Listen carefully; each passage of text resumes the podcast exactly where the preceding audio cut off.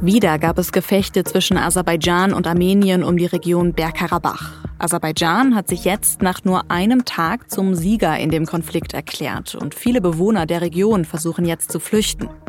Mein SZ-Kollege Stefan Cornelius sagt, die Niederlage Armeniens ist auch eine Niederlage Russlands. Sie hören auf den Punkt, den Nachrichtenpodcast der Süddeutschen Zeitung.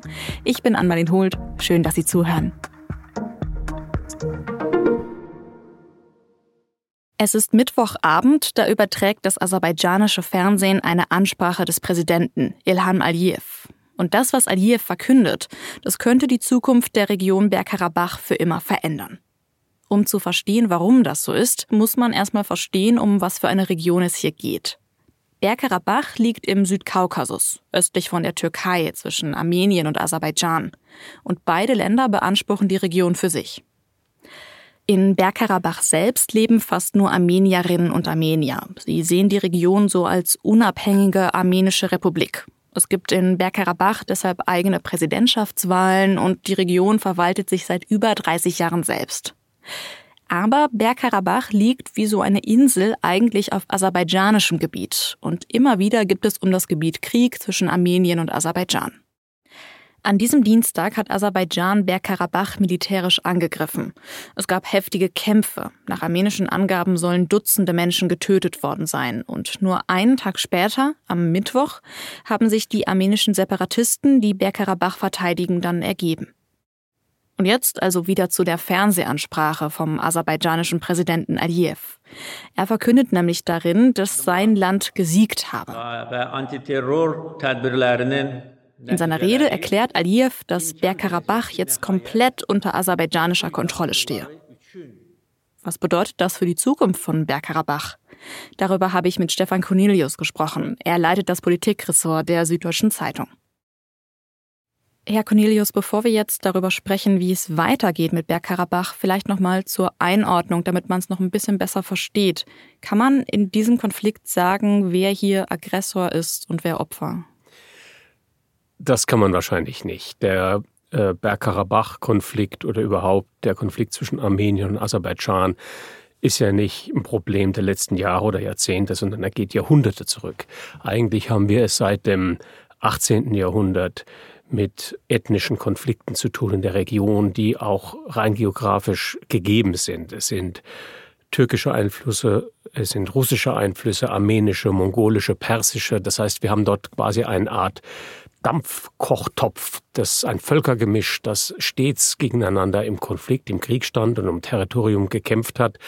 Und der eigentliche Ursprung des jetzigen Konflikts geht auch schon 100 Jahre zurück, nämlich nach dem Ersten Weltkrieg, als eben diese Region auch staatlich aufgeteilt wurde und dabei auch eben keine Gerechtigkeit in unserem heutigen Sinne erzielt wurde. Und warum ist dieser Dampfkochtopf dann dieses Mal hochgekocht? Er kocht schon sehr lange hoch. Eigentlich ist der letzte Auslöser gewesen der Zerfall der Sowjetunion und der Separatistenkrieg, der dann 92 bis 94 äh, geführt wurde, mit einem Zwangswaffenstillstand beendet wurde, aber nie überführt wurde in einen dauerhaften Frieden, in eine territoriale Lösung. Aserbaidschan hat damals eben an Armenien dieses große Gebiet Bergkarabach verloren, die Kontrolle darüber verloren und begann in neuer Stärke vor etwa drei Jahren, 2020, mit der Rückeroberung. Und wir haben es eben ständig mit dem Konflikt zu tun, Armenien gegen Aserbaidschan, der armenischen Bevölkerung, die dort die Mehrheit eben stellt, unterstützt von Russland viele, viele Jahre und auf der anderen Seite dem aserbaidschanischen Territorialanspruch, der wohl auch seit 100 Jahren gegeben ist, der aber nicht die ethnische Mehrheit widerspiegelt. Das heißt, es sind klassische Konflikte zwischen territorialen Ansprüchen und ethnischen Ansprüchen, die man eigentlich nur durch ja, Minderheitenlösungen äh, befrieden kann, die man befrieden kann, indem man Sprachrechte erlaubt, indem man Durchlässigkeit erlaubt. Aber das war diesen Volksgruppen nicht gegeben. Bevor wir jetzt auf die Rolle von Russland schauen, würde ich ganz gerne noch mal auf die jüngsten Kampfhandlungen jetzt von Dienstag und Mittwoch gucken. Es gab immer wieder Kriegshandlungen in Bergkarabach. Dieses Mal waren sie aber nach fast einem Tag schon wieder vorbei. Was war denn dieses Mal anders? Dieses Mal war die militärische Lage eindeutig und darauf hatte äh, Aserbaidschan und äh, sein Präsident Aliyev seit Monaten, wenn nicht Jahren hingearbeitet. Eigentlich war klar, dass der armenische Rückhalt durch Russland nicht mehr gegeben war. Russland hatte sich äh, als Schutzmacht Armeniens zurückgezogen, weil auch in Armenien durch eine demokratische Wahl eine Regierung installiert wurde, die diese Loslösung von Russland suchte. Das heißt, Armenien war plötzlich alleine und verwundbar, offen, auch verhandlungsoffen, hatte quasi schon signalisiert, dass man das Gebiet durchaus zurückgeben würde an Aserbaidschan. Es ging eben nur um die Modalitäten und vor allem um die Rechte der armenischen Bevölkerung in Bergkarabach. Und mit diesem verschwundenen Rückhalt Russlands der Aufrüstung Aserbaidschans, auch mit türkischer Unterstützung, ist eine ist ein militärisches Ungleichgewicht entstanden, das Aserbaidschan nun genutzt hat. Russland ist jetzt also nicht mehr die Schutzmacht Armeniens diesmal war. Aber wo steht Russland denn jetzt zwischen Armenien und Aserbaidschan? Ja, hochspannend. Russland hat quasi seinen Hinterhof aufgegeben. Und das ist natürlich auch eine Folge der anderen Konflikte und natürlich vor allem des Ukraine-Krieges. Russland ist natürlich komplett abgelenkt von diesem Südkaukasus-Konfliktgebiet. Die alten Herrschaftsansprüche und vor allem Kontrollansprüche, die Moskau ausgeübt hat, sie sind verpufft und auf einmal brechen sich Kräftebahnen, die bisher unter Kontrolle Russlands waren. Wir sehen das jetzt eben in diesem Konflikt, aber ich prophezeie, dass wir das auch in äh, Georgien sehen werden mit den eingefrorenen Konflikten, die wir dort kennen, um die russisch besetzten Gebiete. Also es ist überall in dieser Region jetzt eine Art Aufbruchstimmung zu neuer Selbstbestimmung aber auch eine Unsicherheit, wer denn dann eigentlich für Ordnung sorgt.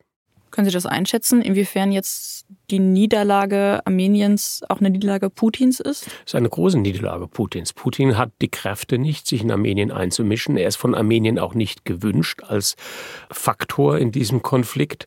Deswegen hat äh, Pashinyan, der armenische Ministerpräsident, auch über Monate versucht, diese Verhandlungen mit Aserbaidschan zu führen dass Aserbaidschan nun militärisch vorgerückt ist, ähm, hat natürlich enorme Unwägbarkeiten ausgelöst, aber Putin ist raus aus dem Spiel. Wer hat denn jetzt die Kontrolle in Bergkarabach? Aserbaidschan hat den Sieg erklärt. Steht jetzt die ganze Region dann unter aserbaidschanischer Kontrolle? Es schaut danach aus, wir können das schwer sagen, weil man vor Ort wenig glaubwürdige Informationen erhält und äh, Journalisten sind äh, von, von neutraleren Staaten sind momentan nicht dort. Es sieht so aus, als würde Aserbaidschan tatsächlich einmarschieren und das auch militärisch besetzen. Die armenischen militärischen Kräfte haben kapituliert, haben die Waffen niedergelegt. Die russische Schutztruppe, die dort stationiert war, hält sich neutral bzw. zieht sich ebenfalls zurück. Und es kommt natürlich, und das ist jetzt der humanitäre Aspekt, äh, zu großen Fluchtbewegungen. Die armenische Mehrheit in dieser Exklave beginnt mit der Flucht, rettet sich in russische Kasernengebiete hinein, besteigt Busse, lässt sich zu Tausenden aus der Region fahren. Und die Frage ist, wie der Sieger dieses Kurzkrieges, nämlich Aserbaidschan, sich verhält. Gibt es also einen humanitären Schutz? Gibt es Minderheitenrechte? Oder wird jetzt im Überschwung dieses Sieges, in der völligen, in diesem Siegesrausch einfach nur Landnahme betrieben und eine Vertreibung stattfinden mit all den Konsequenzen, die sowas nach sich zieht, nämlich neue Konflikte. Für heute hat Aserbaidschan ja angekündigt, dass es Gespräche geben wird mit der armenischen Führung in Bergkarabach und dann soll entschieden werden, was mit der Region passieren soll. Welche Optionen haben die Armenier denn überhaupt noch? Armenier haben wenige Optionen. Sie müssen sich jetzt stützen auf die Hilfe aus dem Westen. Äh, der Westen war sehr engagiert zuletzt. Die Europäische Union äh, hat Verhandlungen geführt und denn dieses, dieses Problem ist ja schon seit Monaten latent. Das wäre sahen, dass alle heraufkommen. Auch Deutschland hat einen äh, Sondervermittler entsandt. Die Amerikaner haben zuletzt sehr symbolisch mit Armenien eine Art Militärmanöver abgehalten, um zu zeigen, ihr seid nicht allein, wir unterstützen euch nicht. Trotzdem hat es wenig genutzt, weil Aserbaidschan wirklich äh, vor Kraft kaum gehen kann und sich nun einfach nimmt, was es historisch für sein Gebiet hält. Ich glaube, der Hebel wird sein, dass man Aserbaidschan mit aller Macht klar macht, dass seine Hoffnungen auch mit dem Westen weiterhin in einem fruchtbaren, in einem gewinnbringenden Austausch zu stehen. Es geht um Öllieferungen, Gaslieferungen, es geht um große Windkraftprojekte am Kaspischen Meer.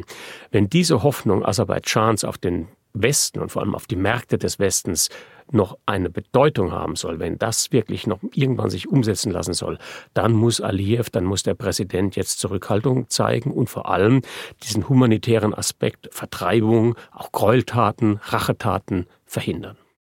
Danke, Herr Cornelius, für Ihre Einschätzung. Danke auch. Alle zwei Jahre untersucht die SPD-nahe Friedrich-Ebert-Stiftung, wie viele Menschen in Deutschland ein menschenfeindliches oder rechtsextremes Weltbild haben. Und die neueste Studie zeigt, immer mehr Menschen in Deutschland sind offen für Gewalt und denken antidemokratisch oder menschenfeindlich. Außerdem glauben immer mehr Deutsche an Verschwörungserzählungen. Die Friedrich-Ebert-Stiftung hat dazu Telefoninterviews gemacht und 2000 Menschen befragt. Wenn Sie mehr über die Ergebnisse der Studie wissen wollen, ich verlinke Ihnen dazu einen Text in den Show Notes. Zweimal schon stand der ehemalige Fußballnationalspieler Jerome Boateng in München vor Gericht. Und beide Male ging es um den Verdacht der gefährlichen Körperverletzung. Im ersten Prozess im letzten Herbst ist Boateng wegen eines Angriffs auf seine frühere Lebensgefährtin zu einer Geldstrafe von 1,2 Millionen Euro verurteilt worden. Boateng hat dagegen aber zweimal hintereinander Berufung eingelegt. Und in der dritten Prozessrunde hat das oberste bayerische Landgericht jetzt das Urteil gegen Boateng aufgehoben. Wegen Verfahrensfehlern. Und das Gericht hat das Verfahren zurückverwiesen ans Landgericht München. Das muss den Fall jetzt also nochmal verhandeln, dann in der vierten Runde.